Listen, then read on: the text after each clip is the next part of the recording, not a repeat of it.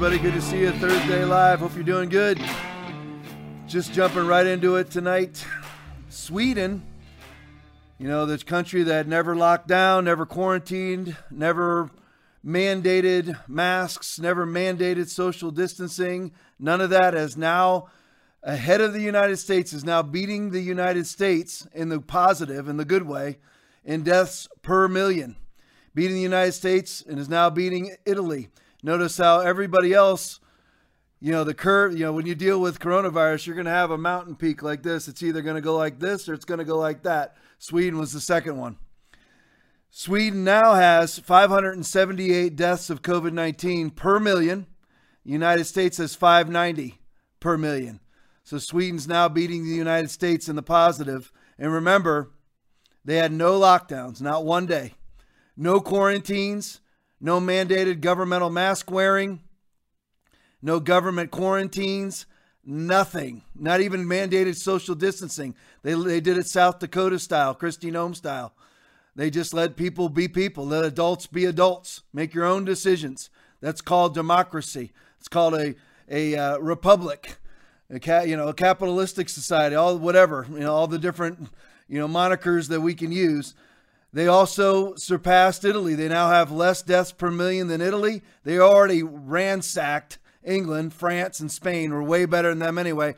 All those other countries, complete economic disasters in full boat recessions, including the United States. All of us who did all of these things are worse off now officially than Sweden, who did nothing. You know what I call that? Facts. Never should have happened. Never should have been a quarantine. Never should have been a lockdown. Never should have been a church closing. Never should have been any masks on. It all does nothing. And Sweden has shown the way. Less deaths per million than the United States, less deaths per million than Italy, less deaths per million than Spain, less deaths per million than France, less deaths per million than the UK. They just beat Brazil, major lockdown, Chile, major lockdown. They have less deaths per million than Chile or Brazil. It's not close, folks. It never should happen. Well, it's all about being compassionate. No, it's all about being stupid. New York Post 9 6. As novelist Lionel Shriver writes, we've never before, we've never before responded to a contagion by closing down whole countries. This was written three days ago.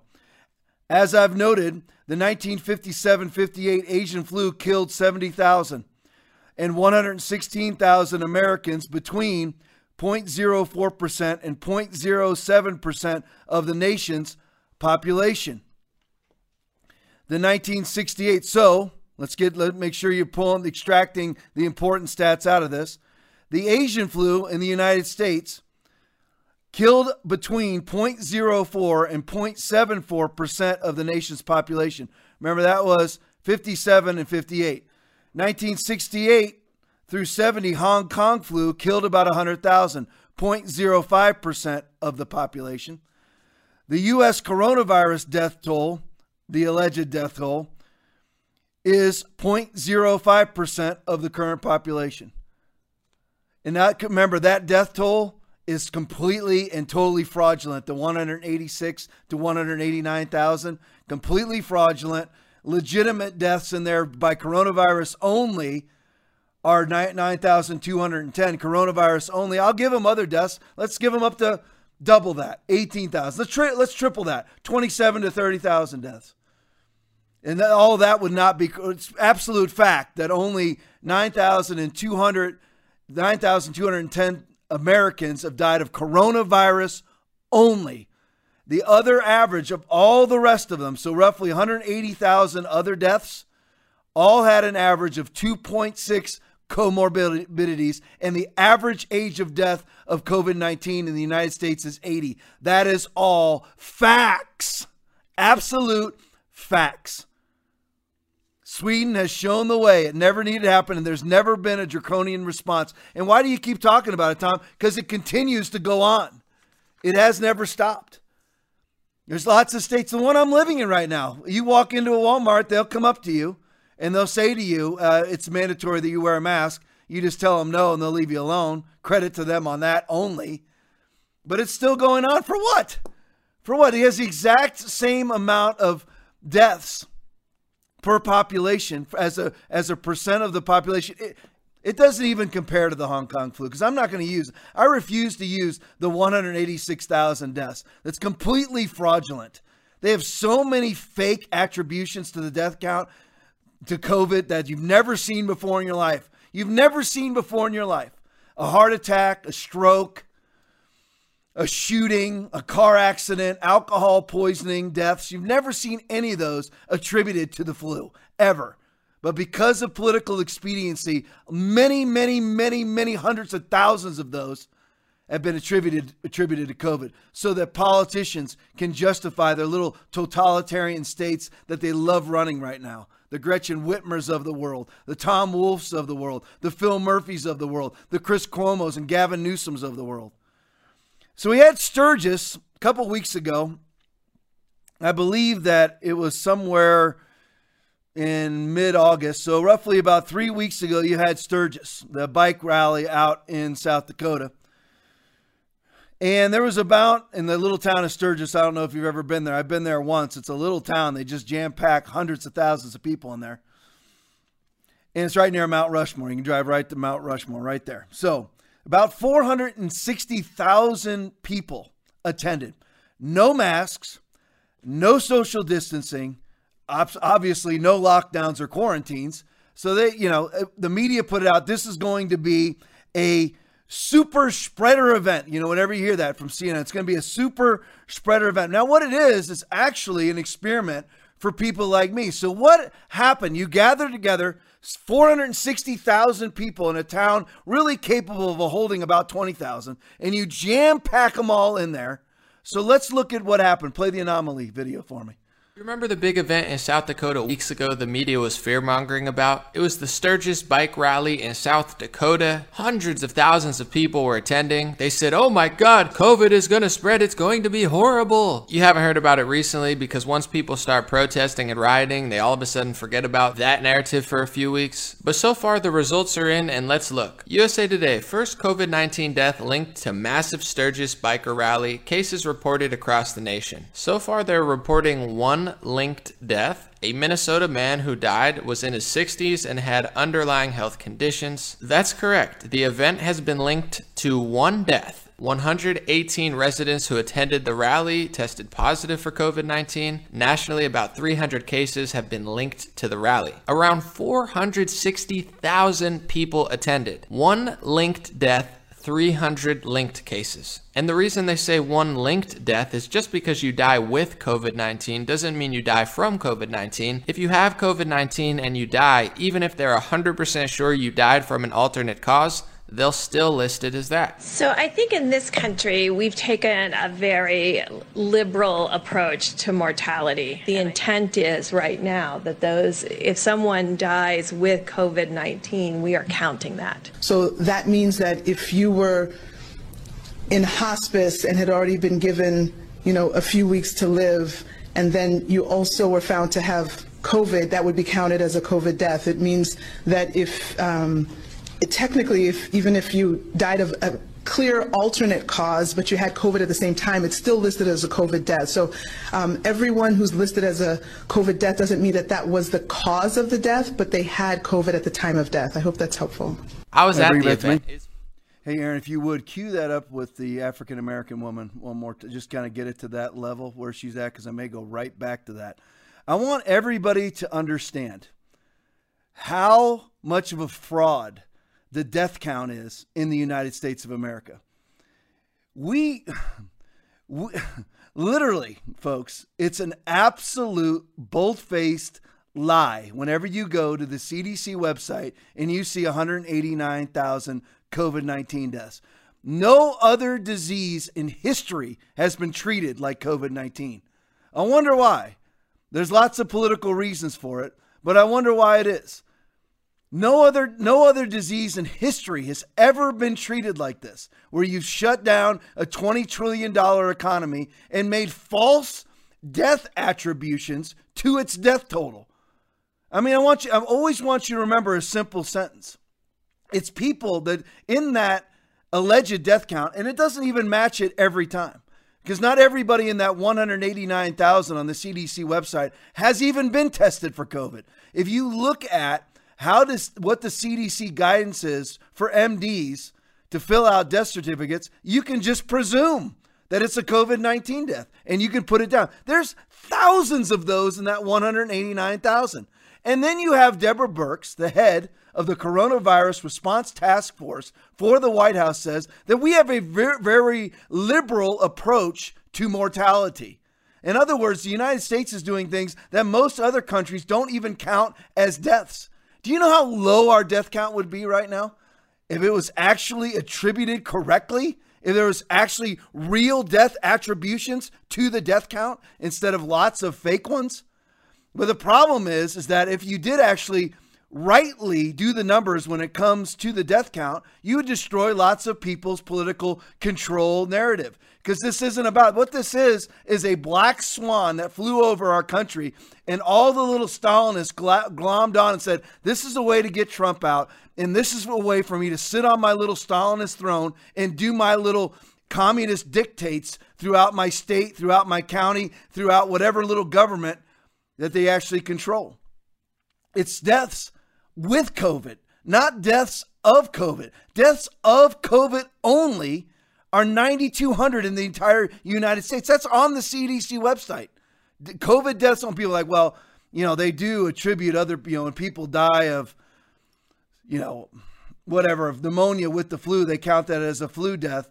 Nothing like this, folks. You have never in your life heard the term died with flu, not of flu.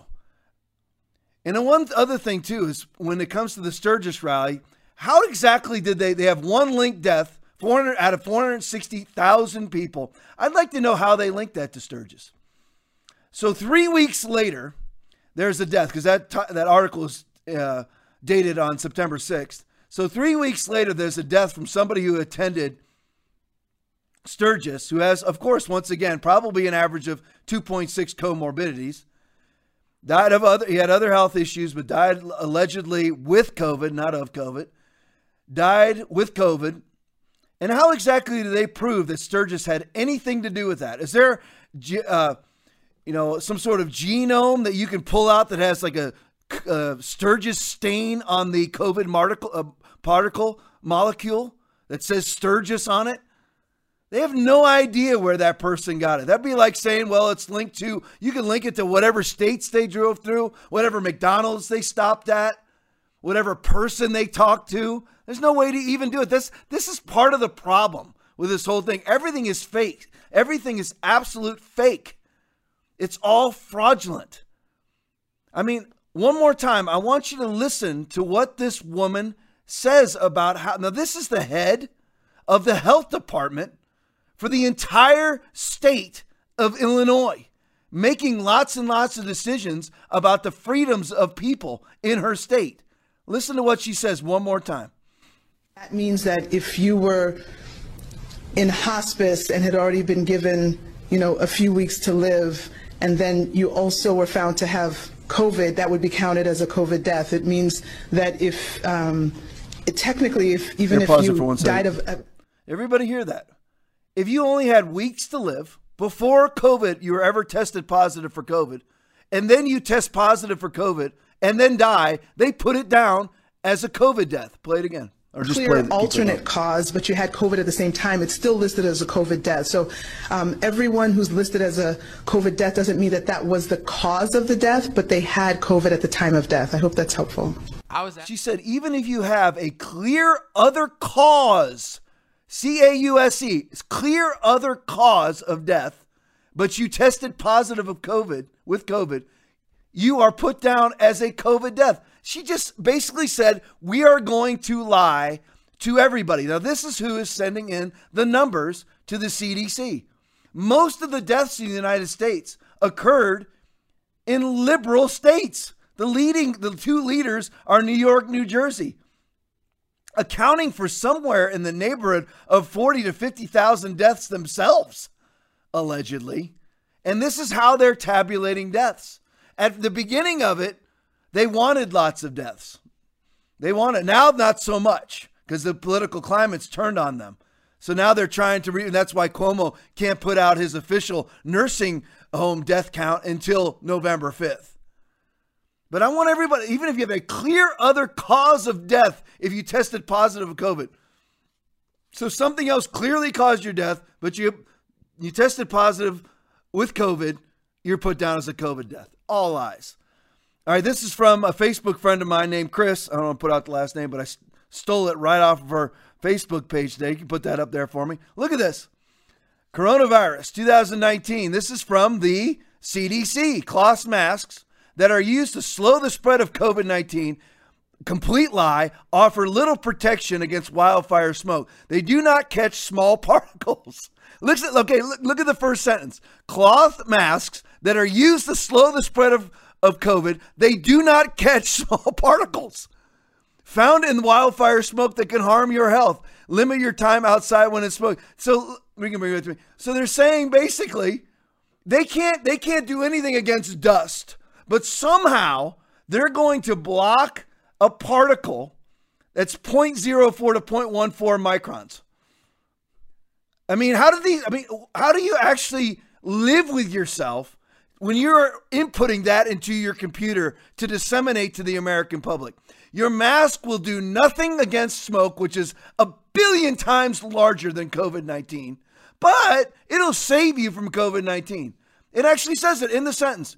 The mask that you're using to slow the spread of COVID 19 will not block anything to do with smoke. So explain how that makes any sense whatsoever. It doesn't have to make sense because most of the American people, listen, you may not like that I just said most, but it is. Most of the American people, on, you know, on differing levels, some people are just complete sheeple. Some people are partial sheeple. Some people have a little bit of sheeple in them. And then there's those of us like me who don't, I don't believe anything the government says. Look at this next. Most of you have seen this, but I just want to put this out. This is a typical mask box. This is what it says. This mask is not intended for medical use and is not proven to reduce the transmission of diseases. But yet you have the foremost epidemiologist in the United States, Anthony Fauci, who at the beginning said masks are useless, now says wear masks to save lives. Tell me how that makes sense to anybody. It makes absolutely no sense because political expediency doesn't have to make sense. You can just bold face lie. You can do what's called gaslighting. Gaslighting is to perpetuate a lie and do it convincingly and do it over and over again.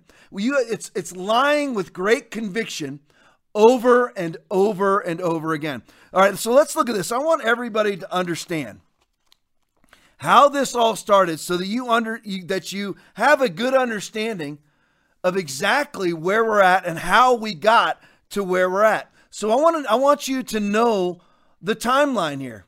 What, how this all broke out. Well, you had first of all, you had I got I put this down in an order of uh, five or six events in order. So first you have event 201. Now here's the thing. I want you to understand something. This just didn't appear, folks, in December of 2019. It certainly didn't just appear in the United States around March or April. People knew about this. You know, I'm not a, believe it or not, I'm not a big conspiracy theorist guy. I'm really not. But you do have to look at factual data. You actually have to look at data that's going on and actually see what's happening and actually put together a little timeline so you have an understanding of how this all happened. Well, Event 201 occurred in October it occurred October 18th, 2019. Play the video. I said earlier the WHO was designated in this role. Now, I want you to listen to a reply from a representative from the United Nations regarding who should be the gatekeepers of information. Watch. I agree on the point on having a, a centralized source of information and a world body that could have uh, garner the respect of everyone, and I think the WHO in this instance might be that. Okay, there wouldn't be a problem with that if that meeting that she just spoke at took place a week or even a month ago.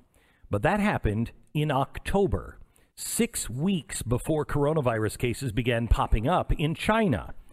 Everything you're seeing right now, all of the responses, all of the companies and the governments all over the world, what the banks are doing, what people are saying, And the responses to people like me were all war gamed. So there you go. So you had Event 201, which was a pandemic war game put on by everybody. I mean, you can't even name it, whether it's the WHO, multinational companies, Bill and Melinda Gates. Everybody was there. The WHO was there, national representatives from the United States. Everybody was there. That occurred October of 2019. That's number one. So that this event. Now, what did they choose to war game? An epidemic, pandemic war game. Out of the blue, I mean, you could have picked anything, right? Could have picked tuberculosis. You could have picked a new form of the flu. You could have picked anything. You could have picked HIV. You could have picked, picked any any virus, any infection, any disease, any bloodborne pathogen, any airborne pathogen, whatever it may be. You could have picked any of them. What did they pick? Coronavirus. Now they picked it from pigs, which if I have time to get into tonight, I'll tell you why. But they picked coronavirus. What is what a coincidence that literally two months before coronavirus is discovered in China at Wuhan, where where Bill Bill and Melinda Gates have been funding uh, gain of function research for a long time, millions and mi- tens of millions of dollars given to the Wuhan Institute of Virology and the Chinese Academy of Sciences. But lo and behold, they war game, a pandemic war game this is all facts. You can pull this all up right now. Type in Google Event 201. They're not going to deny it. There's no denying it. I mean, it's just out there for anybody who wants to be informed. But pastors would rather close their churches and virtue signal about how much they love Jesus. So you have Event 201. That's October 2019. Here's number two Bill Gates predicts on Netflix a wet market outbreak. Where's the wet market at? Wuhan, China. So Bill Gates predicts himself on Netflix. Pull it up. Feel free. He predicts a wet market virus outbreak. So you have Event 201 in October of 2019. Bill Gates, one month later, predicts a wet market outbreak, which has to be coronavirus. There's only one wet market near an institute of virology, and that's in Wuhan, China. How anybody doesn't see this, I don't know. So then, number three, you have the viral outbreak of coronavirus, SARS CoV 2, in December now in 2019. So you got Event 201 in October, Bill Gates' prediction in November, and then lo and behold, the outbreak occurs in December. That's number three. Number four, you have it's in January of 2020. Let me get my information out here. January of 2020, you have the World Economic Forum takes place. World Economic Forum, January 2020. Who's there? January 2020, the World Economic Forum convened in Davos, Switzerland. Who was there? Let's see. You got Bill Gates, Rockefeller, Rothschilds, World Health Organization. And by the way, right right after that, the World Health, Health Organization is there with representatives from the Bill and Melinda Gates Foundation. Shortly thereafter, they deemed the coronavirus a pandemic.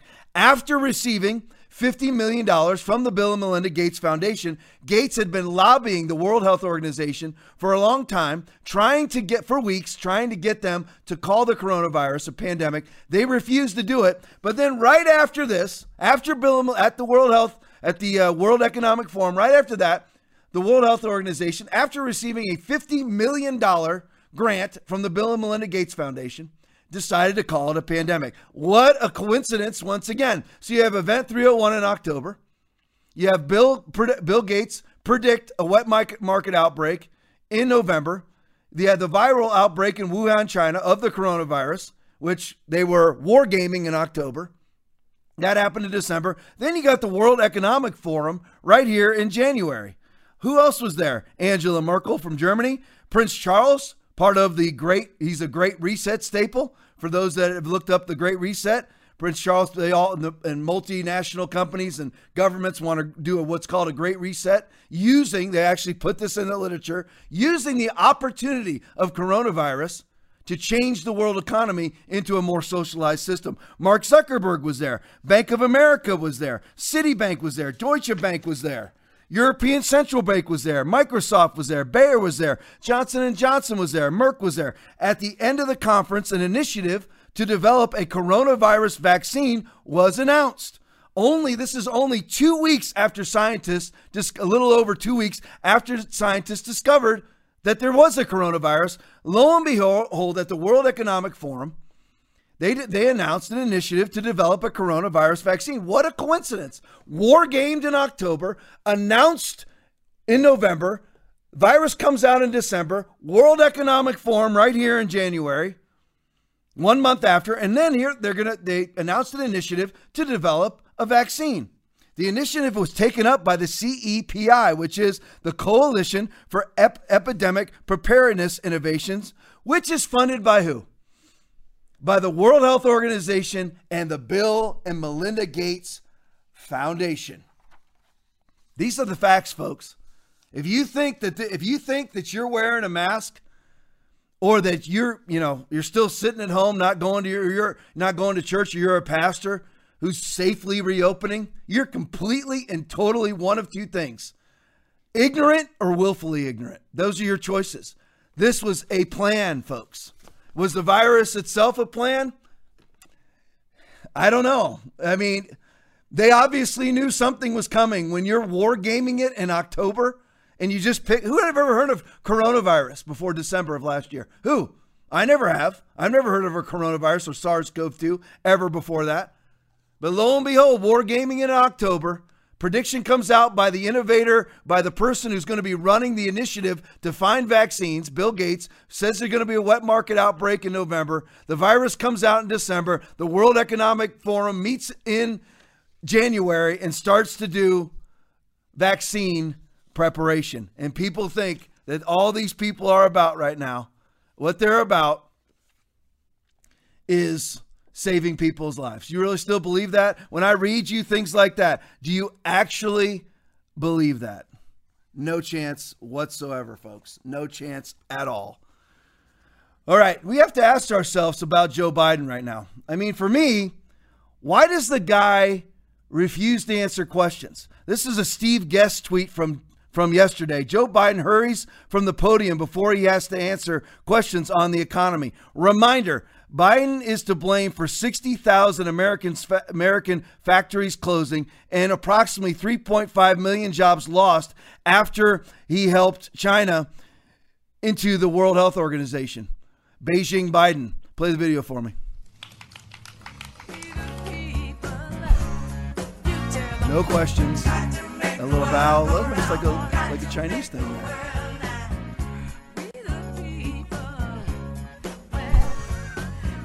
Who holds an event like that and and gets no questions asked and refuse, refuses to answer any questions? Looks at the Ford Raptor though. All right, back to me. So we have to ask ourselves: You have somebody running. I mean, first of all, did you hear the applause? It sounded like there was four people gathered around the 18th green.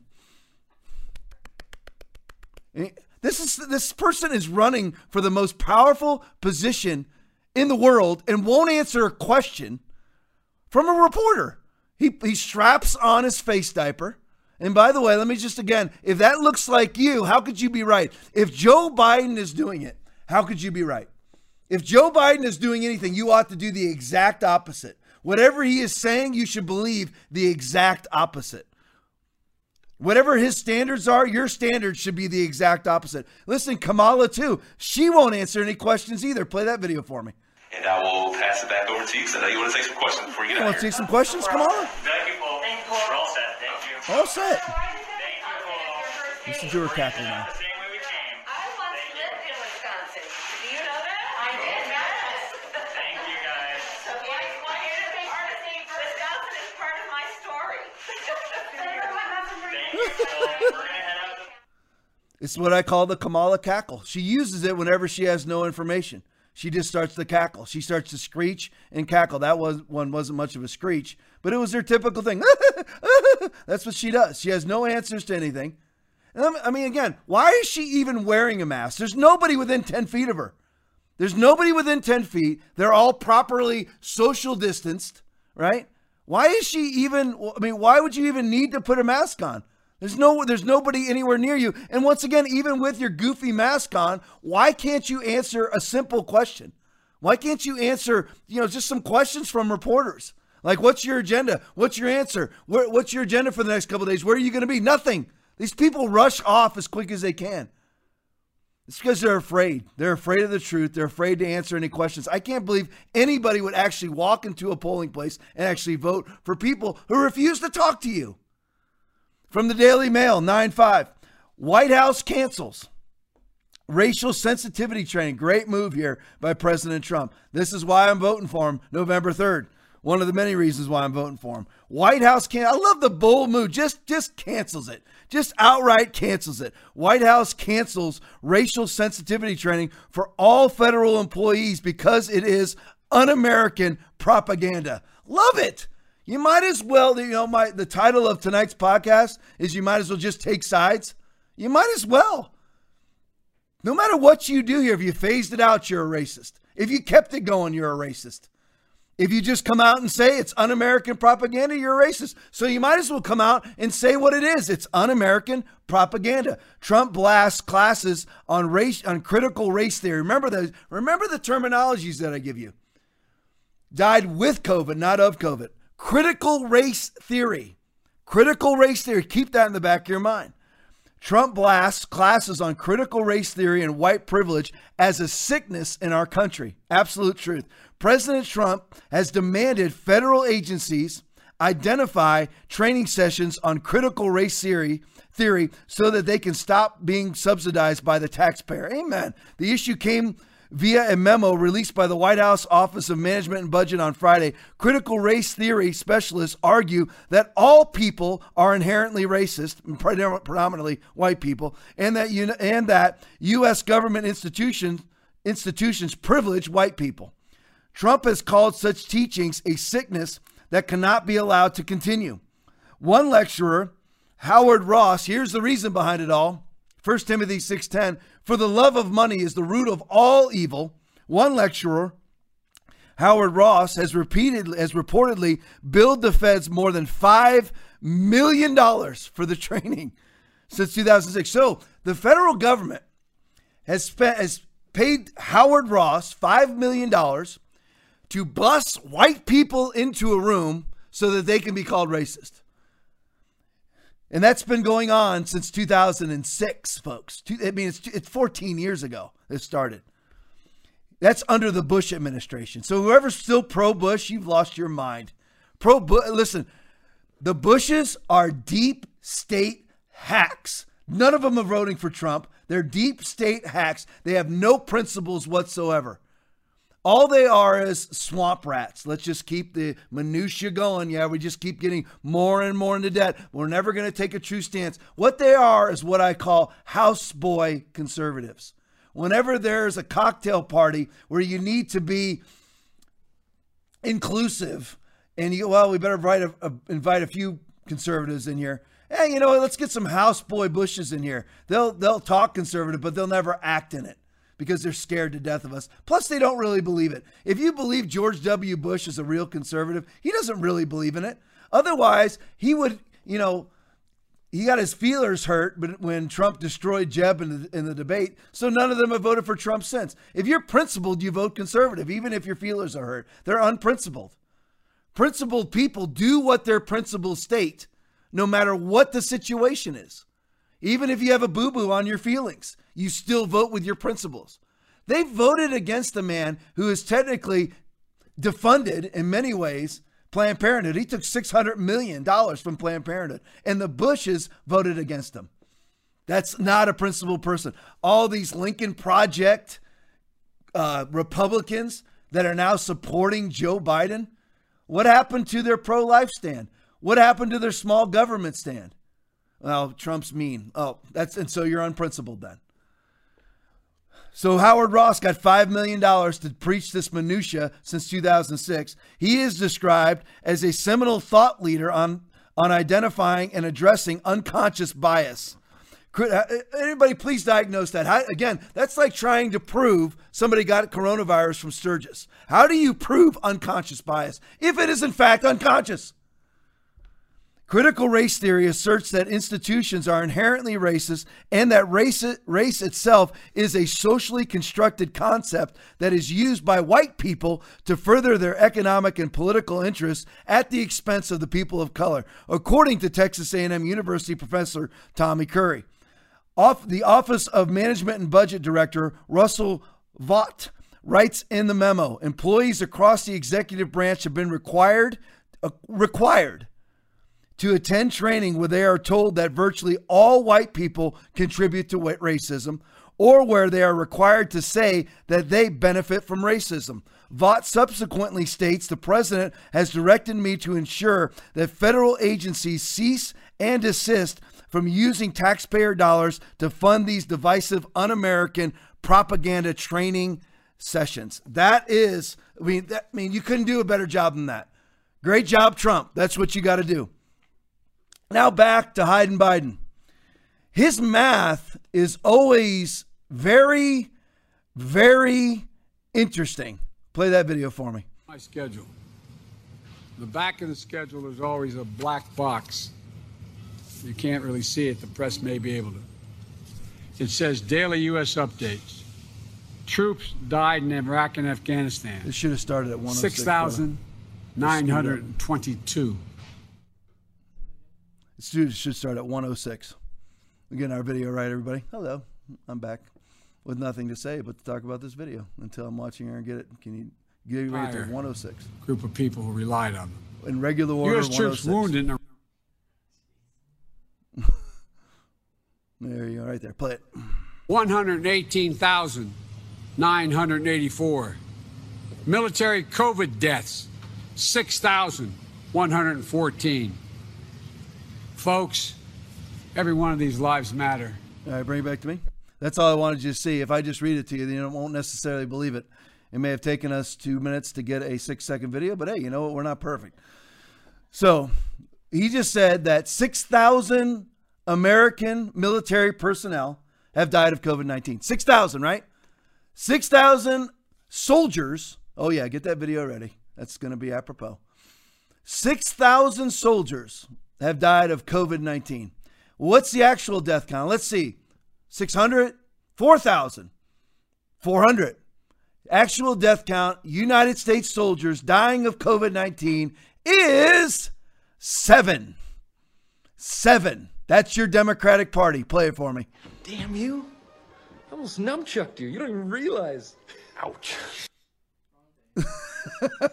we are rolling. That's our wrong video. All right, let's go to our next Biden video then. You ready? There we go. All right, now that Joe one starts. A, is a mumble mouth liar. 150 million people have been killed since 2007 when Bernie voted to exempt the gun manufacturers from liability. More than all the wars, including Vietnam, from that point on. Hey, Carnage on our street. And I want to tell Bring you. back to 414 and play it one more time for me. Hit it. Criminal uses their gun to commit a crime. Right Joe is a mumble mouth liar. 150 million people have been killed since 2007 when Bernie voted to exempt the gun manufacturers from liability. More than all the wars, including Vietnam, from that point on. Hey, bring it back to me. More than all the wars, 150 million Americans have died of gun violence in a 10 year period. So that's 1.5 million Americans dead per year from gun violence. You know what the actual numbers are? It's 40,000 per year, with 67% of those being suicides. Facts!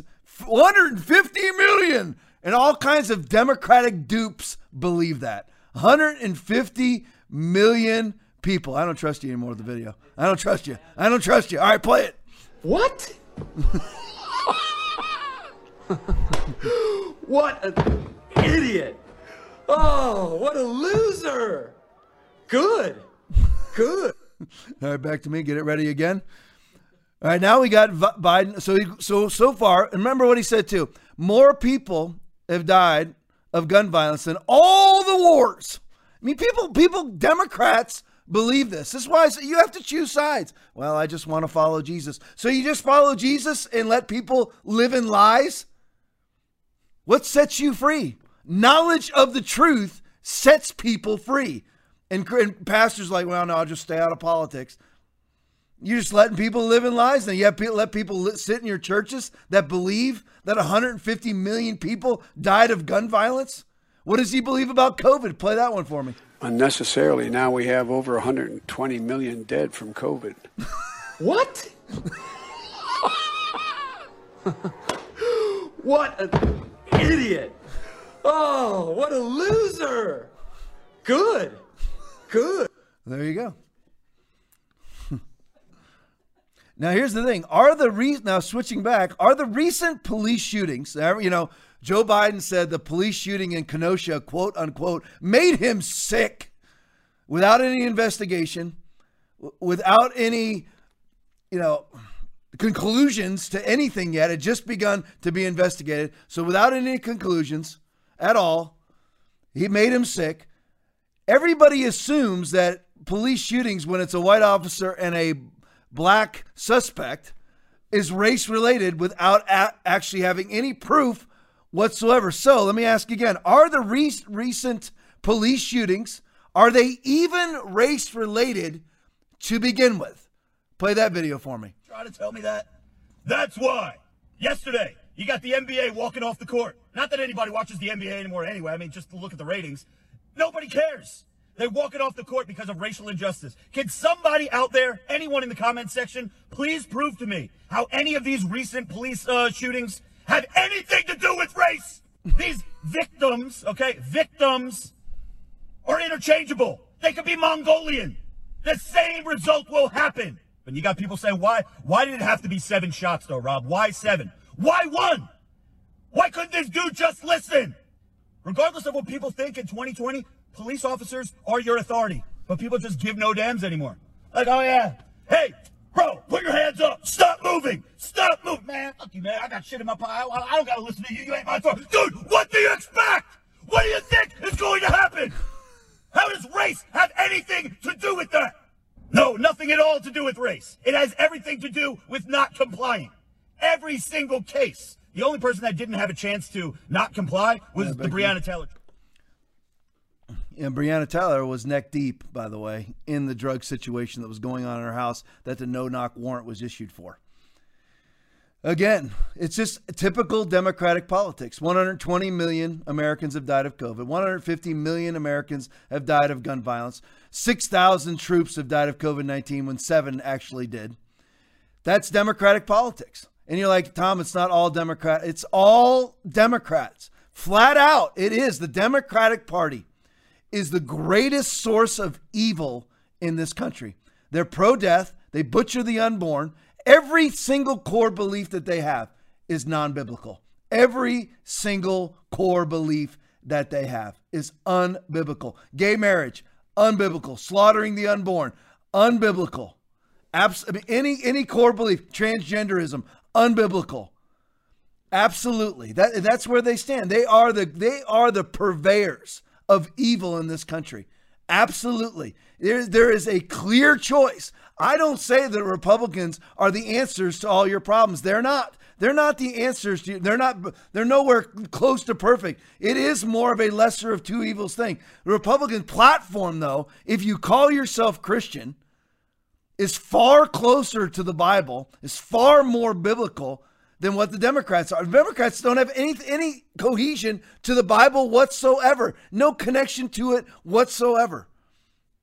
This is a tweet from Jesse Kelly, and I believe this just sums up the modern day church and all the pastors that are gleaning their sermons from the internet and that are cowards and are too afraid to preach the Bible. This goes for you. No, we walked out. This he's responding to a question from Annie State below. If it's okay to ask, did you find a new church, Jesse? He goes, No, we walked out when the pastor started preaching about white privilege and attending what white people need to know panels. And I won't walk in another one unless I'm entirely convinced the pastor is a man and not a eunuch. Pastors of America, right? Yeah, you know what? Screenshot it, write it, take a picture of it, whatever you got to do. Is that you? The day after George Floyd, did you preach about racism? That's you. That is you. Absolutely 100%. That is who you are. And I hope that people will get up in the middle of your sermons and walk out as you sit there and go, you know, we're just going to concentrate on Jesus while I lie to you and tell you COVID 19 is a plague. I'm going to lie to you and take your temperature at the door, and we're all going to social distance. And if you catch it, you're going to die. I'm going to boldface lie to you, all the while telling you we're all just going to follow Jesus and stay out of politics. They're harem eunuchs. Listen, pastors today are scared to death to preach the Bible because the Bible will cause their church to shrink. Listen, they did it on their own now, didn't they? Whatever you plant in the ground's coming up. A lot of the pastors now, they're not seeing people come back to their churches after they've been closed for months. But pastors today, they don't preach the Bible. It's a threat. The Bible is a threat to their Jesus.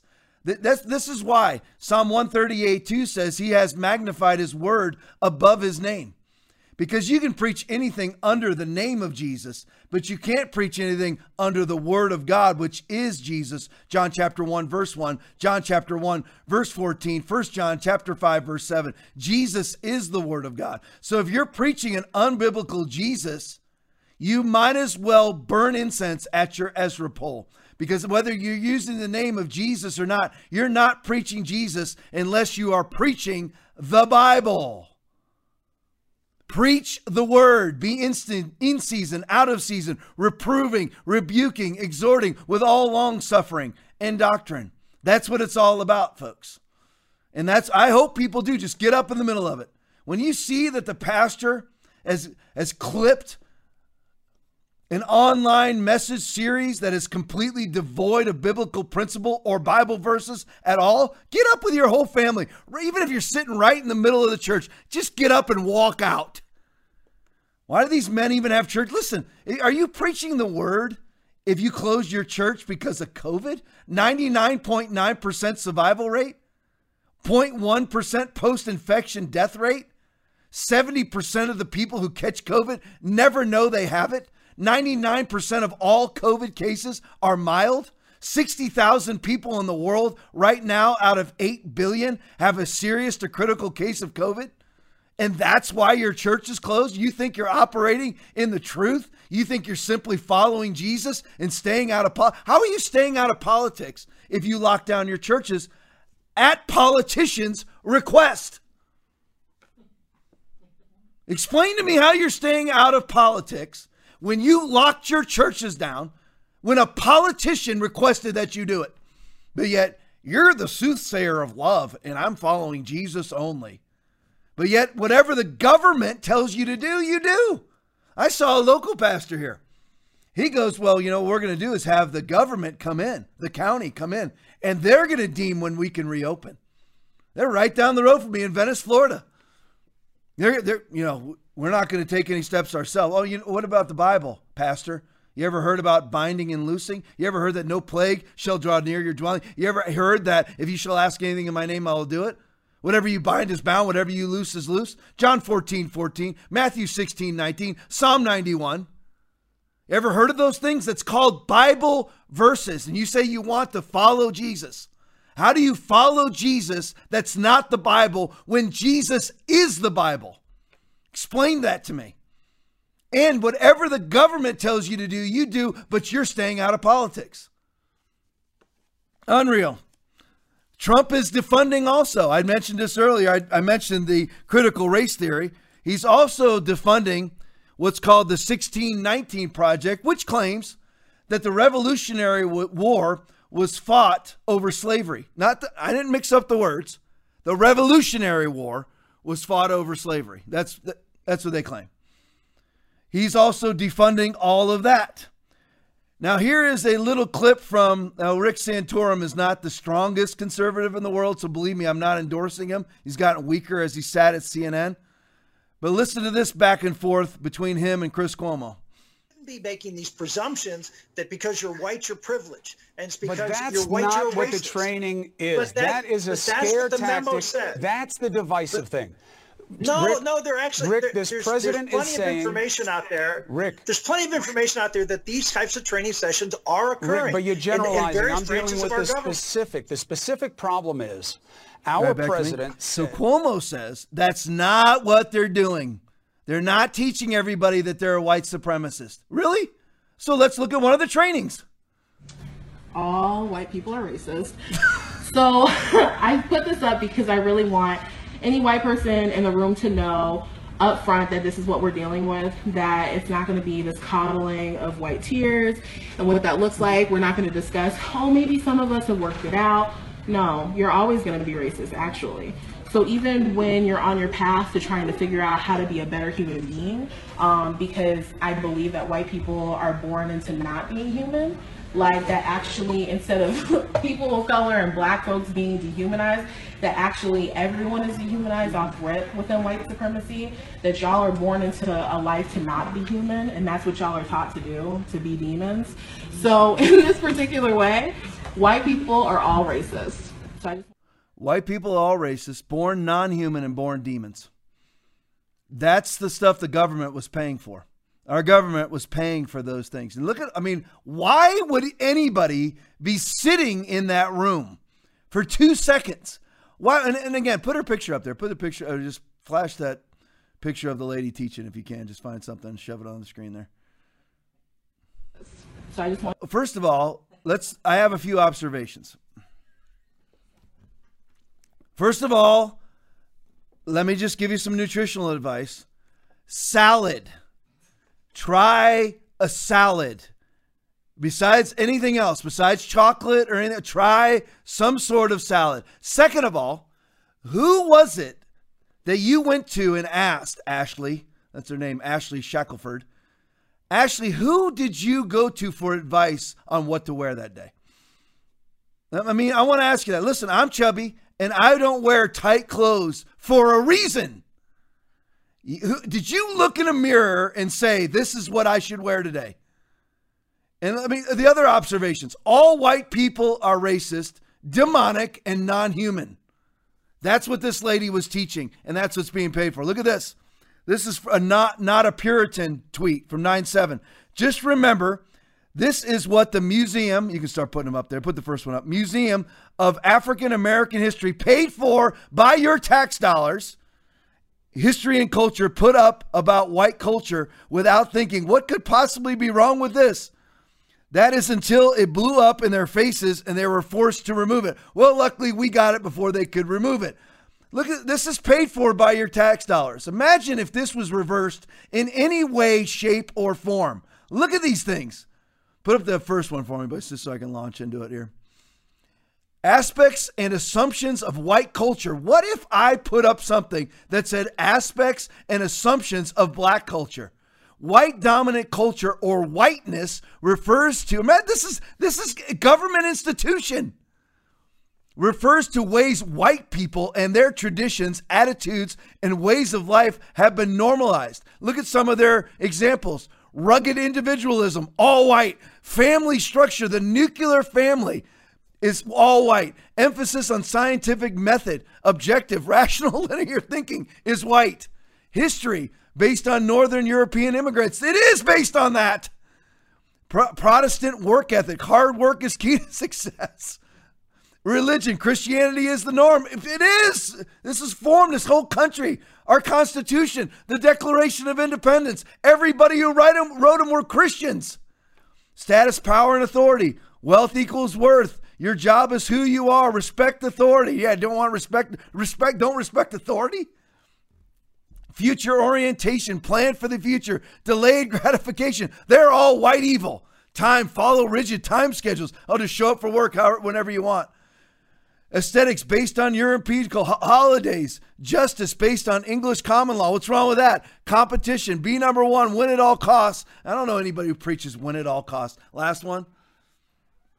Communication. The King's English. Written tradition. Avoid conflict.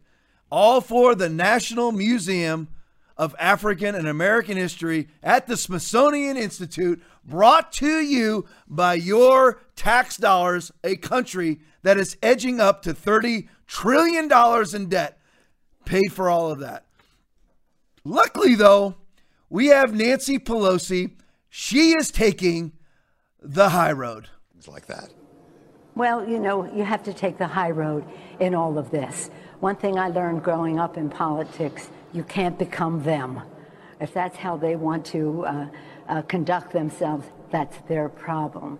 Uh, but we set a higher standard for how we go forward. The American people are craving, craving a vision about how they can have economic security and health security and good education for their All right, bring children. it back to me. I can't bear anymore. So she's taking the high road, right? So, so far, in President Trump's three and a half years in office, you had fake collusion, the fake post office scam, fake impeachment, the fake story about Trump insulting the troops. Now you got fake Bob Woodward's thing coming out, one fake thing after another. But yet they're taking the high road. Listen, th- listen to her as she describes her high road. Play that one for me. You demonize, and then you, it, we call it the wrap up smear. If you want to talk politics, you call it the wrap up smear. You smear somebody with falsehoods and all the rest, and then you merchandise it. And then you write it, and they'll say, see, it's reported in the press that this, this, this, and this. So they have that validation that the press reported the smear, and then it's called the wrap up smear. Now I'm going to merchandise the press's report on the smear that we made. And it's, it's a tactic. There. Hello. There it is. And that's but she's taking the high road. She's going higher. She's like Carl Lentz, who's going higher. Hey Carl, is abortion sin? Well, you know what? I'm going higher. Really? You just deny God's word? Jesus said, Anyone who denies me before men, I will also deny him before my Father in heaven. But don't worry about that, Carl. Don't worry about it. But there's Nance, right? There's old Nance. You know, we're going the high road, but we're, let me show you how you do a wrap up smear. She even has a name for it. If you have a name for it, you've done it and you've done it numerous times. You've talked about it numerous times. You've been in rooms talking about it with your cohorts numerous times. You've named it. You've done it. You've perpetrated it many times. It's what's been going on for, for three and a half years with President Trump. All the while, listen to some of his recent accomplishments. Play Kayleigh for me. Today, President Trump was nominated for the Nobel Peace Prize in recognition of his work in brokering an Israel United Arab Emirates peace deal. Was a historic deal and the first such deal in over two decades. This is a hard-earned and well-deserved honor for this president. President Trump's foreign policy will always be one of peace through strength, and that is what the American people are seeing abroad. Career politicians merely talk about the kind of results this president has achieved on the world stage. End endless wars. We hear that often. Not too often do we see it actually done. Today, uh, the president and the Pentagon, the Department of Defense are announcing a drawdown of troops in Iraq, just announced from 5,200 to 3,000. We are getting our allies to pay their fair share. Now, nine NATO countries are meeting their 2% spending obligations. We've secured better trade deals for the American worker. President Trump negotiated the USMCA, the US South Korea deal, ended the Trans Pacific Partnership, brought back manufacturing jobs. President Trump has stood up to China. The Phase One China deal, uh, also tariffs to hold China accountable, and actions to block Huawei. President Trump's also defeated terrorists. The ISIS caliphate is destroyed. Al Baghdadi is no longer on the battlefield, along with Iranian General Soleimani. Yeah, bring it back to me. and on and on and on we could go. Just to sum up some of the things, though, that she didn't even discuss in that. Is, uh, Israel, United Arab Emirates. They now have a peace deal because of Oh Biden. Nah, never. I mean, I want anybody name name what Joe Biden has ever accomplished. Please name one thing. Name one thing that Barack Hussein Obama actually accomplished outside of the killing of Osama bin Laden, and even that was really contradictory to his protocols. He had outlawed waterboarding, and waterboarding is what gave them the location of Oba, uh, of Osama bin Laden. So it actually was in spite of him that they did it. But credit where credit is due, it got done. But what did what did O Biden ever accomplish? I mean, look, Israel and the United Arab Emirates now have a peace deal. They're flying back and forth for the first time in history to each other's countries. He's nominated for a Nobel Peace Prize because of this deal that he brokered. What did Obama do? Name one peace deal that Barack Hussein Obama ever did. The only peace deal that he ever accomplished was him with somebody else on a basketball court doing layups together. The man did nothing. Listen, did you hear that list of things that he's accomplished? Kosovo, Kosovo and Serbia, another deal. When have you ever heard any deal being done in Eastern Europe, in the Balkan states? When? Nobody. All the all the Democrats and swamp Republicans ever do is militarize those areas. All they do is sink us into military debt, sink us into lives being lost to military soldiers, our own military and foreign soldiers. But what does Trump do? Kosovo and Serbia have normalized economic relations. Where are you at, Barack? Where are you at, Barack? You never did anything like this, did you? Trump's got it done three and a half years. How'd you do, George W. Bush? Nothing. Nothing. Drawing down our troops in Iraq from 5,500 to 3,000? Pretty big deal. Trump ended a 39 year streak of entangling America in useless foreign wars. What war has he got us into? Nah, none. Facts. From Yusuf, Israel, Oman, and Bahrain to follow UAE, this is a tweet, in normalizing Israel ties. Trump brokers a deal between between Israel and the United Arab Emirates, and now everybody else wants to get in on it. You know why? More than anything, is because they're scared to death of Iran. But if they get in with Trump, they know they'll be safe. What if Oh Biden was in? What if Hayden Biden? What if Kamala Harris was was vice president or president once they ship Joe out? You know, they're going to ship Joe out to some basement unknown in Delaware one day if he ever if he did win the election, one day after the election, they ship him out to some basement. Yeah, yeah, Joe, we'll we'll get back to you in 4 years. If you're still around, well, you can run again. But well, like Kamala Harris, she wouldn't she would she would all she would do is endlessly capitulate to Iran. Oh, Biden sent 1.6 billion dollars a lot of it in cash in the dead of night to Iran. The capitulating, ankle grabbing, worthless, weak kneed cowards. And now you've got Oman and Bahrain wanting to join the United Arab Emirates in normalizing relations with Israel. Wow. That's three and a half years. Trump has accomplished more than any Bush, any Clinton, any old Biden has in the last 30 years. All right, to Portland. The shooting of the Trump supporter, Aaron Danielson was his name, shot him dead in the street. The shooter has since been killed by the police because he refused to surrender his firearm and he got shot and killed by the police. But I watched an interview. I didn't want to play it all tonight because I really just didn't have the time. But there's an interview with him where he was claiming that his life was in jeopardy and that's why he shot and killed Aaron Danielson. Well, first, show, put out the first picture. That's him standing, that's the shooter standing out in front of Ted Wheeler's house in Portland.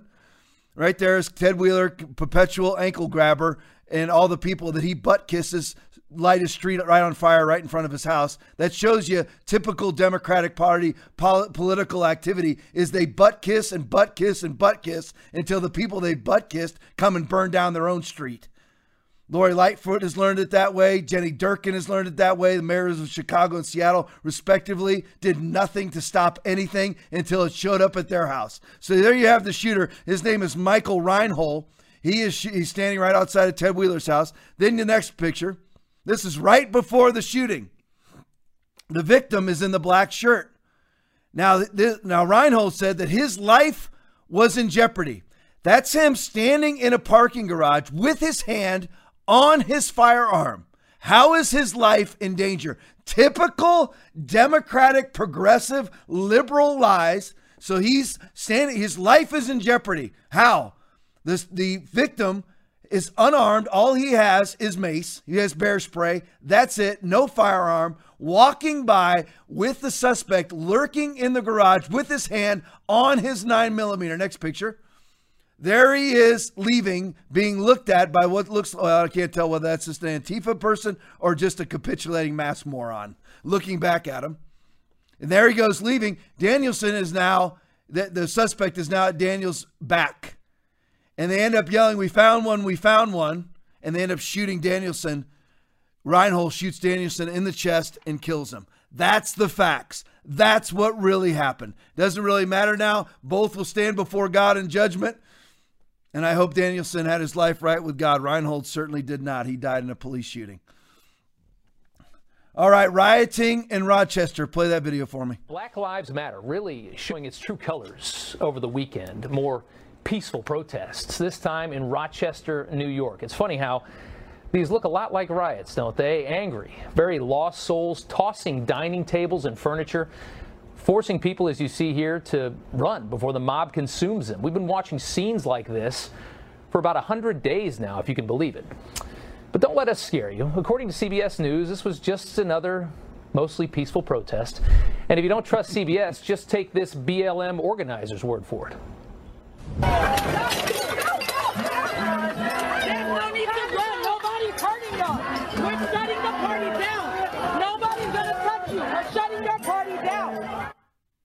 Yes, don't panic. Just watch out before that lawn chair smashes you in the face.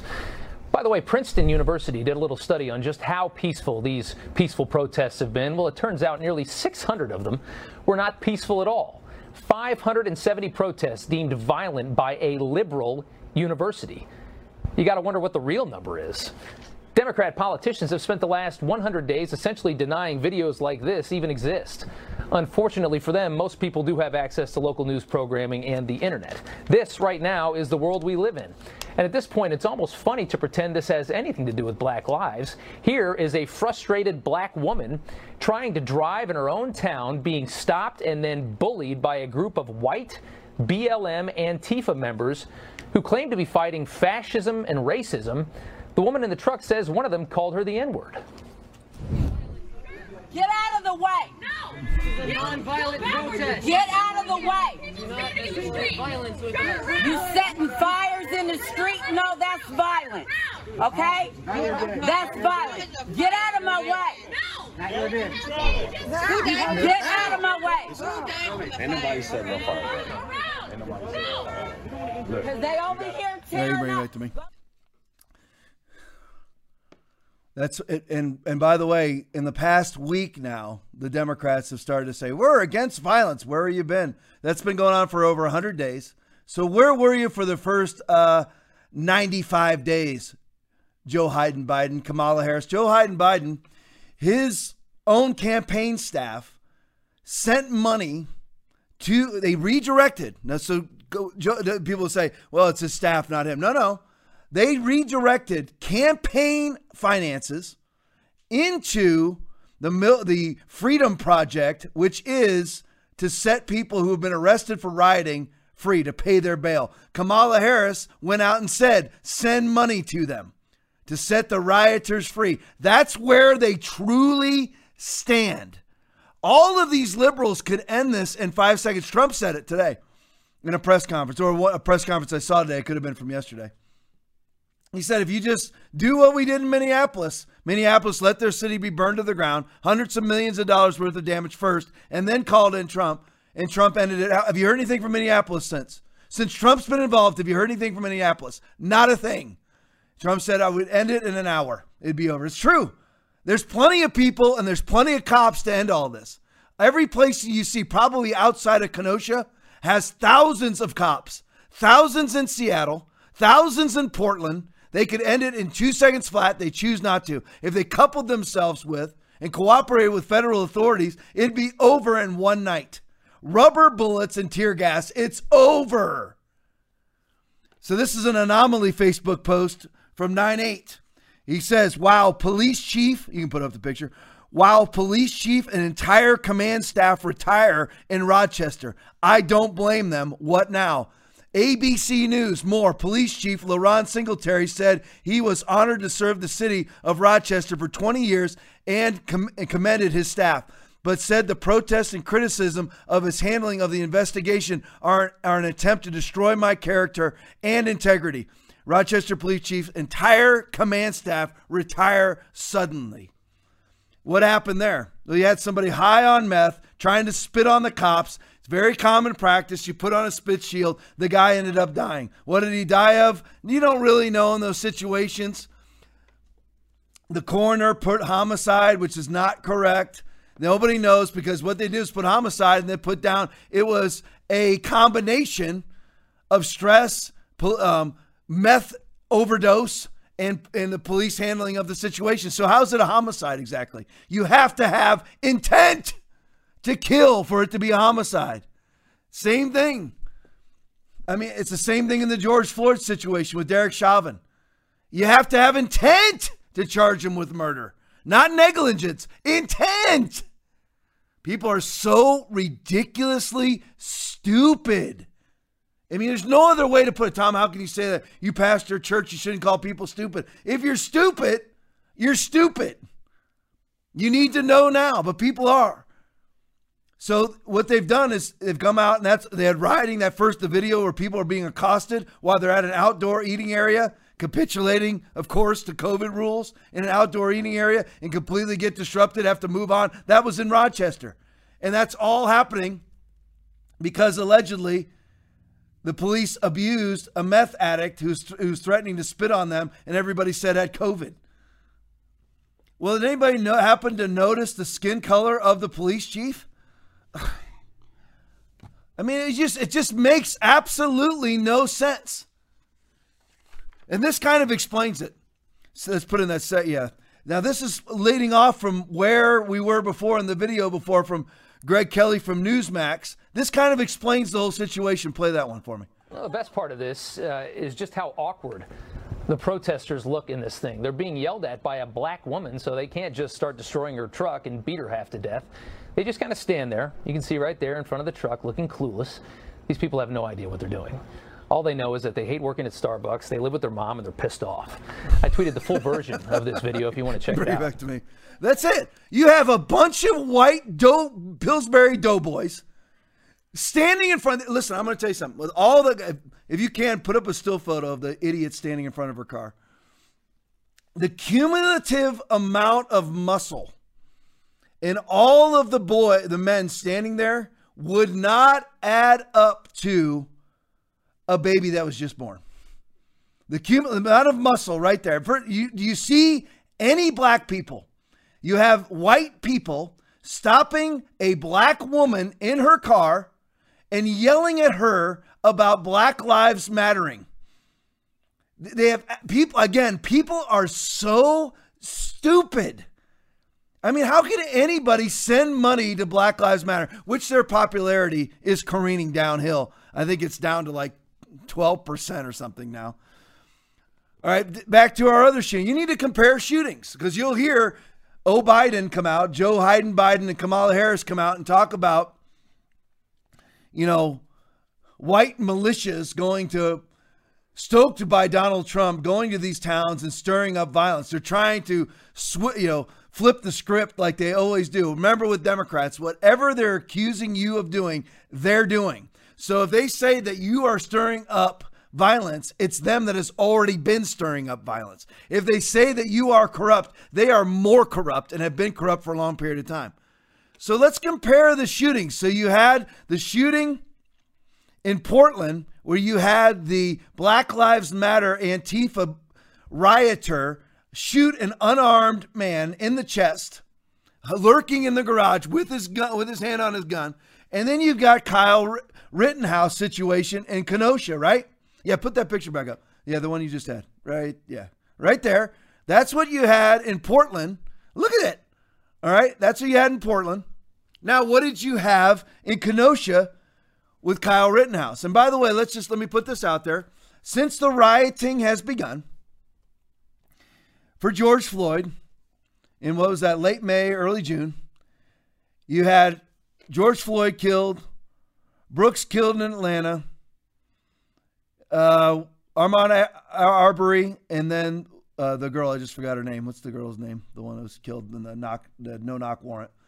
So you had like four what people would call, I don't, they're not all questionable in my viewpoint, but questionable shootings in people's eyes. So four. So people are protesting, looting, rioting, burning things down. Since then, you've had those riots have caused 32 deaths. That absolutely encapsulates Democratic politicians. Democratic politics, the Democratic Party. You go out, you want you want change, and then you kill 32 more other people. And, and a lot of those people, by the way, were their own protesters.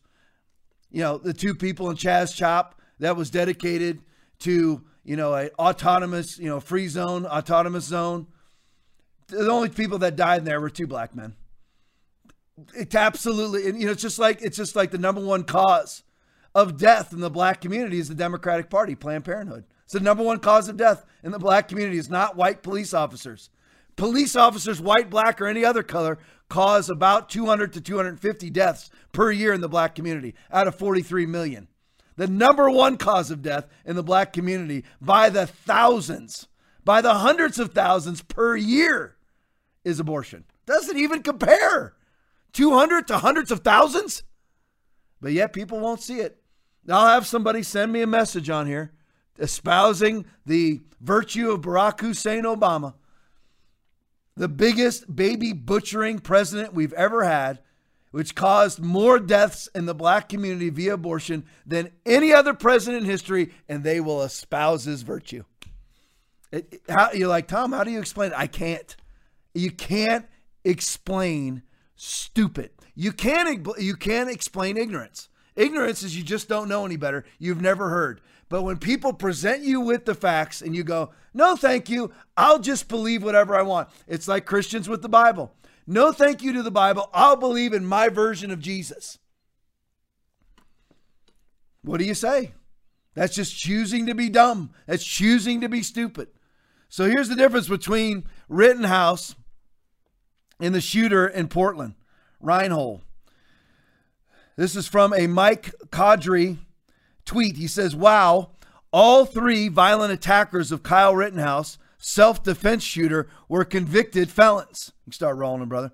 Number one, pedophile sex offender. There he is, Joseph Rosenbaum, shot and killed but while attacking, physically attacking Kyle Rittenhouse from behind, witnessed by a reporter. Eyewitness from a reporter interviewed by Glenn Beck. He was being attacked from behind. He was trying to grab Kyle Rittenhouse's AR 15. He got shot in the head. He's dead. He's a convicted pedophile. Number two, I can't remember his name offhand. I forgot it's not on the screen. I can't remember his name. He is uh, his. Oh, put up his rap sheet. Next up, this is the this is the other guy that was shot and killed. Here's his rap sheet. Look it on the side over there. Severity: felony G, felony H, felony H, misdemeanor, misdemeanor B, second degree reckless endangering safety, use of dangerous weapon, domestic violence, strangulation and suffocation. You got his name for me? Anthony Huber. You guys are awesome. Thank you, Aaron. You are the best, bar none. Aaron is the best. Thank you. Making me look smarter than I am. So here we go. Use of a deadly, dangerous weapon, battery, domestic violence, disorderly conduct, domestic violence. I mean, look at it, folks. So that was the number the, the number two guy shot. Here's the number three. There he is, George I, or something like that. Gage Grosskreutz is his name. What's his deal? That's I think it's right on the screen there. Felony burglary charge not permitted to carry a firearm. Look at the bottom left hand picture. And that's how he was sprinting at Kyle uh, Rittenhouse and got shot in the arm. Little bit of a difference between the shootings. Would you agree? You got one guy lurking in a garage, waiting for a guy to walk back, so walk past him, so that he can approach him from behind. They say, "Hey, we got one over here." He turns around and he gets shot in the chest. But luckily, you got here. We got the Blaze from 9 8. Kamala Harris says this the Democratic vice presidential nominee visited the family of police shooting victim Jacob Blake in Kenosha, Wisconsin on Monday and expressed to Blake how proud of him she is. He is currently facing sexual battery charges, among, among others, but she, quote, is very proud of him. Senator Harris had an, this is from Senator Harris's attorney, or no, this is Jacob Blake's attorney. Senator Harris had an inspirational and uplifting one hour visit with Jacob Blake. Now, let me just remind everybody the police were called to the residence of the woman that, that Jacob Blake sexually battered to have him removed from the property. This is after she had already filed charges against him for sexual battery. He showed up again to the house. She called the cops. Cops didn't just randomly show up. He had a warrant for domestic battery and for sexual battery on him. There he is right there. So that's that's the person that Kamala Harris is very proud of, who also has a vehemently anti-Semite father who's put that all over Twitter and Facebook. But that's who she's very proud of. The sexual batterer. Remember, she's the woman who believes all women, including the women that accused Joe Biden. But yet now, being the political prostitute that she is, that she'll just, you know what? Oh, I have an opportunity here. So I, again, will drop all of my core values to gain some sort of political position. Just like she was dating 60 year old downtown Willie Brown when she was 30 and ended up getting put into a bunch of powerful Democratic positions before winning the state attorney's job. Oh, what a surprise. Didn't sleep her way to the top, did she? But she's very proud of Jacob Blake Jr. and his family today, the statement read. She spoke individually with each family member about how they were handling the trauma, the trauma of their son sexually battering a woman, having a warrant issued, going back to the house where she where he victimized the woman. She calls the cops and the cops come. He resists arrest numerous times, tells the cops that he has a knife in the car, reaches for the knife and gets shot. And he, she's very proud of him. Democratic Party. Democratic Party. Oh, Tom, stay out of politics. No, you know what? I will not stay out of the truth, cowardly pastor. Just because you don't have enough courage to preach the truth, so you hide behind things like we're just going to follow Jesus and stay out of politics. No, thank you to your cowardice, ankle grabbing, and capitulation. No, thank you. She spoke individually with each family member about how they were handling the trauma and urged them to take care of their physical and mental health. In a moving moment, Jacob Jr. told Senator Harris that he was proud of her. A woman who's more liberal than Bernie Sanders and is a nonstop black community baby butchering monster. And the senator told Jacob that she was also proud of him and how he is working through his pain. Jacob Jr. assured her that he was not going to give up on life for the sake of his children. Just reminding everybody, Kamala Harris was also a virulent, absolutely virulent, ve- vehement supporter of Jesse Smollett, too. Just reminding you of that. From Andrew Bostom, tweet reassuring COVID 19 on campus update. Students returned beginning since August Zero reported COVID 19 hospitalizations. And throughout the country right now, schools are still closed because liberal Democratic Party teachers' unions are keeping them closed for absolutely no scientific reason, with no scientific basis, with no statistical basis whatsoever. All these returning students that are actually more vulnerable, if, I mean, statistically speaking, they have a 0% chance of dying of COVID but children are the least vulnerable on the planet to COVID 19. I don't even like to talk about COVID 19 any more so than the flu because that's all that it is. Oh, Tom, there wasn't 189,000 people didn't die of the flu. 189,000 people didn't die of COVID either. Either 9,200 did, died exclusively of COVID. August, zero reported COVID 19 hospitalizations among 26,000 students on 29 campuses. Everybody hear that? Zero hospitalizations for over 26,000 students. Put up the sheet for me. You can look at the stats yourself. University of Alabama, test positives. There's a bunch of positive tests. Who cares? Zero hospitalizations. Who cares? You look one right after. There's Auburn, 1,600, zero. Arizona State, 800 0. University of North Carolina, one of the most draconian Stalinist governors the, on the planet. Cooper. Look at the University of North Carolina. Both of them. You got a combination of 2,000 positive tests with zero hospitalizations. Those are the facts. Absolute facts. So we've heard a lot. You know what this is all about. I read you the, the timeline earlier. Event 201. Gates predicting it the, out, the, the virus outbreak. Then you had the World Economic Forum. It's all about one thing it's all about mail in voting.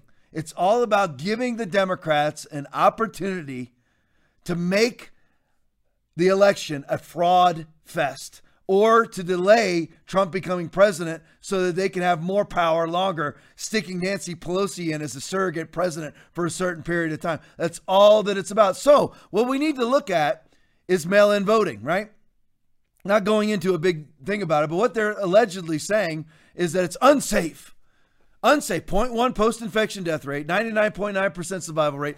Unsafe for you to stand in line at Publix or your grocery store or Walmart. That is completely safe, but standing in line at a voting booth is unsafe, right? So that's what it's really all about is so that the Democrats can come in and dirty up this election and make it absolutely unbelievable whatever the outcome is. You can't truly believe it because and people are like, well, they've been doing mail-in ballots for forever. No, they haven't. They've been doing absentee ballots.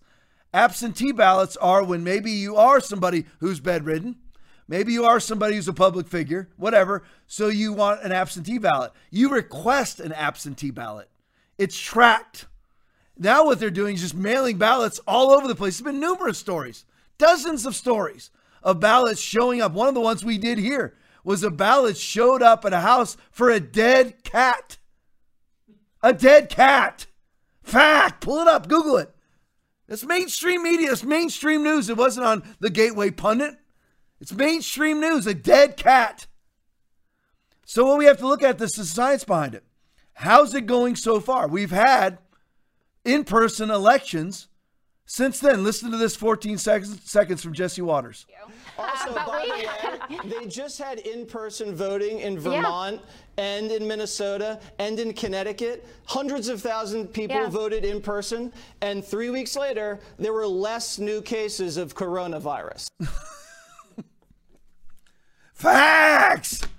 In person, in, hundreds of thousands of people in Vermont and Connecticut showed up in person and voted, and the de- and the COVID case count and death count went down.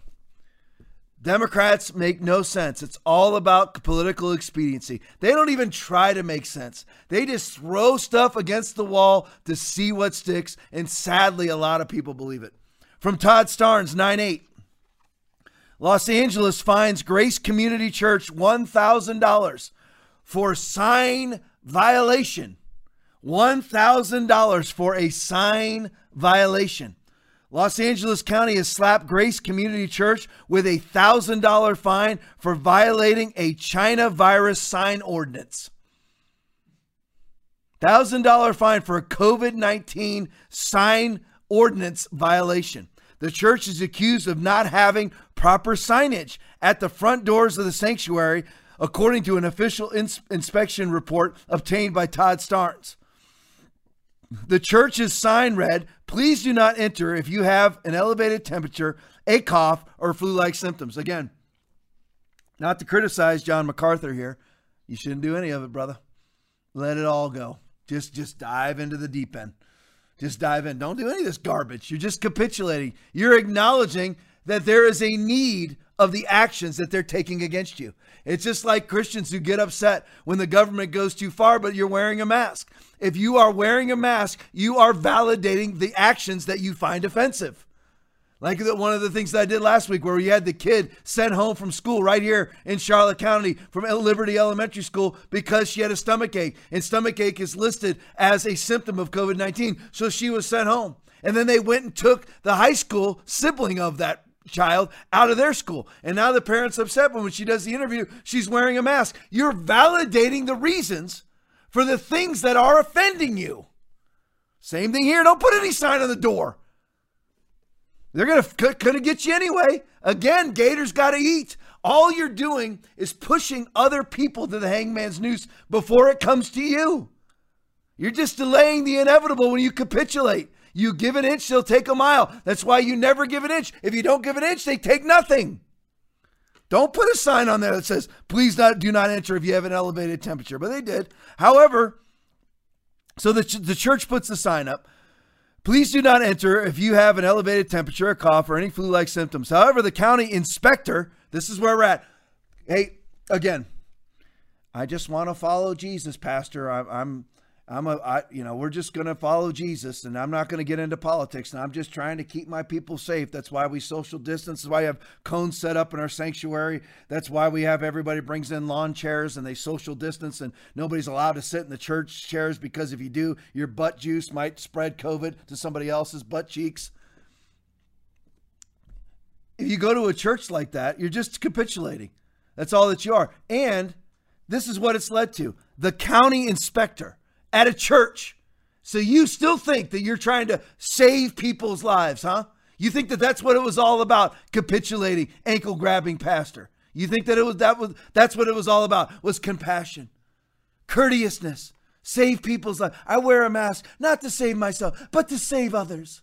You really still believe that when you have a county inspector going to a church? You don't think there's anything totalitarian or Stalinist about that. You don't think there's any book of Revelation about this, do you? Is there any, any whiff come to your nostrils at all about the book of Revelation and the mark of the beast and the one world order? Does any of that come to your mind at all, pastors? No, I'm just going to follow Jesus. The book of Revelation is Jesus. What are you following? However, the county inspector said the signs should have been placed at the front and back. It wasn't good enough that they were only on the front. They had to be on the back entrances of the building too. Who's coming in? The back door. I have a, I have a church right here. I'm sitting in my office right now at my church. You know how many people come in the back door of our church? Zero. Zero. We have a couple people that are great servants that go in and out the back at the end, putting things in the trash. That's it. So why would you have to put a sign that says, please do not enter if you have elevated temperature cough or flu-like symptoms at the back door? But the county inspector says that you have to. Good job capitulating, quarantine, mask wearing, virtue signaling Christians and conservatives. Here's what you get. This is the fruit of your labors. County inspectors showing up at churches, issuing summons for a $1,000 to a pastor because his signage was not correct. You sure you're right about your whole COVID 19 no politic agenda? You sure? You, the fruit is saying the opposite.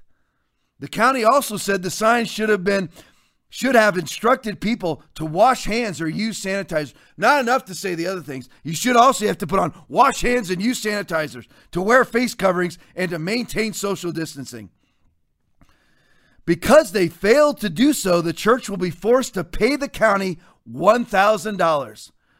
Yeah, they didn't get a summons, they just got a ticket. So I take the summons part back. I assume it's just a ticket. Most recently, the city announced plans to evict the church from a parking lot they had been leasing for 40 years.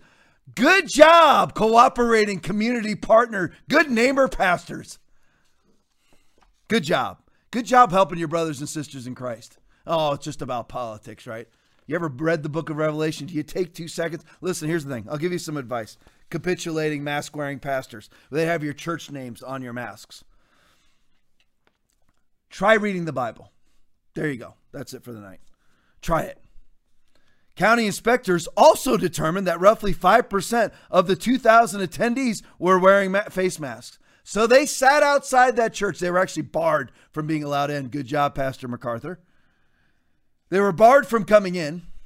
So they counted how many people on a percentage basis were actually wearing masks.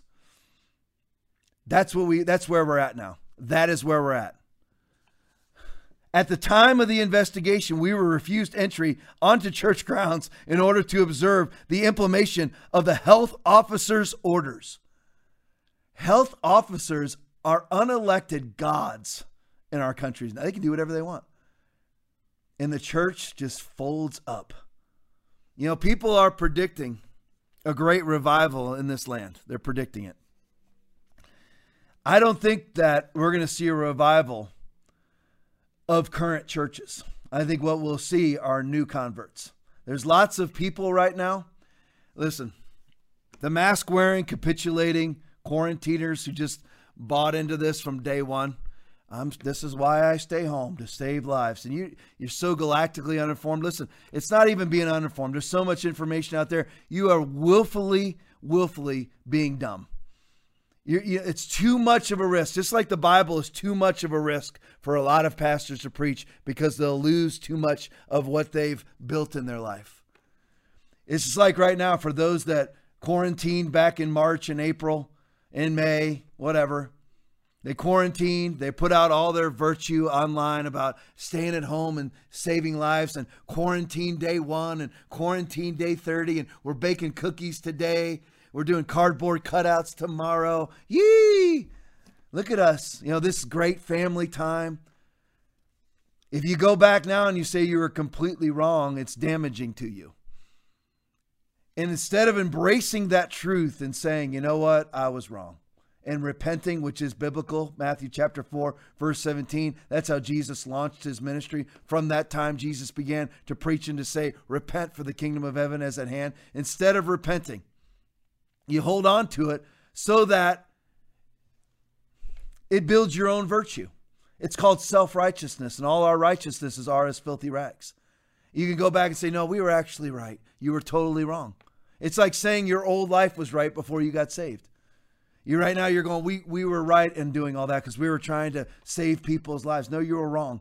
And instead of just simply repenting and going, I was wrong, you try to find some sort of half-cocked, half-baked reason or reasons to justify what you did. You were completely wrong. Pastors, you were completely wrong. You never should have closed. And now pastors don't admit it. They just reopen their churches. They were reopening safely. You're still espousing lies. Hiding behind things like we're just going to follow Jesus and, and, and stay out of politics. You're just using that to hide your cowardice. Christian, listen, the, the revival that is to come is not going to be of the existing church. It's going to be new people conservative people, even that weren't really Christians before, that saw certain men and women of God stand up to this plague, stand up to this totalitarianism, which is real. Don't put quotes on the total, totalitarianism. The totalitarianism, the Stalinism, the draconian measures are all real. Certain people stood up to them and certain people bowed to them. The people that say, I want to stay out of politics, are the ones who bowed to politics and closed their churches.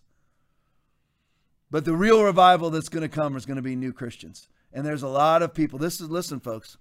For that day, that day will not come until the falling away comes first. This has been a void, a open door for people to fall away. And that's what's happened. It really is. They've fallen away. People who deny you can lose your salvation do not read. The, you can't lose your salvation is what people say, right? You ever read your Bible? Do you know that 1 Timothy chapter 4 is entitled The Great Falling Away? Do you know that Second Thessalonians chapter 2 is entitled The Great Falling Away? Do you know that Hebrews chapter 5 verses 11 through 14 is entitled Warning Against Falling Away? And that's what's this all it takes is, is for the government to say to you, do whatever we say for a 0.1 post-infection death rate. How many Christians are going to take the mark of the beast? Don't say that, Tom. That comes after Jesus comes back. You can argue that theology all you want. I don't. I don't agree with that theology. I, I'm a about a three quarters, what's called what I call a three quarters tribulation guy. I think we're gonna. I think we'll, the church will see tribulation. How much of it we can debate, but I do believe the church will see tribulation. I believe there's going to be a lot of people that are going to take the mark of the beast, and you open the door to that. You open the door to that for your kids too. When you capitulated and you said we're going to quarantine ourselves, little Johnny little Susie, we're going to quarantine ourselves. You scared your kids to death. For what? For what? A virus that's absolutely no chance of killing them and practically zero chance of killing you. For what? For what? The upcoming revival is going to be new people. And I invite all of you, all of you that are watching this, stand up for your faith. Stand up for the word of God. If you're going to a church right now that has safely reopened, you're in the wrong church, wrong pastor because all they've done is acknowledge the lie by using the terminology we're going to safely reopen. Safely reopen from what? A 99.9% survival rate? How you have, why would you have to safely reopen? I hear conservative politicians, Republican politicians say, "We can do this. We can reopen and we can reopen safely." All you've done is capitulated to a lie. That's all that you've done. You have to stand up for what is true. What's true? What's true? COVID-19 as a 99.9% survival rate. The worst survival rate is put out by the CDC 99.74% survival rate. The, that, it's a 2 point, a, a 0.26 post infection death rate. 0.26 post infection death rate. That's the worst one out there. That's the worst one out there. And the churches are still closed, the schools are closed. All right, more on Saturday. Let's pray. Lord, we love you.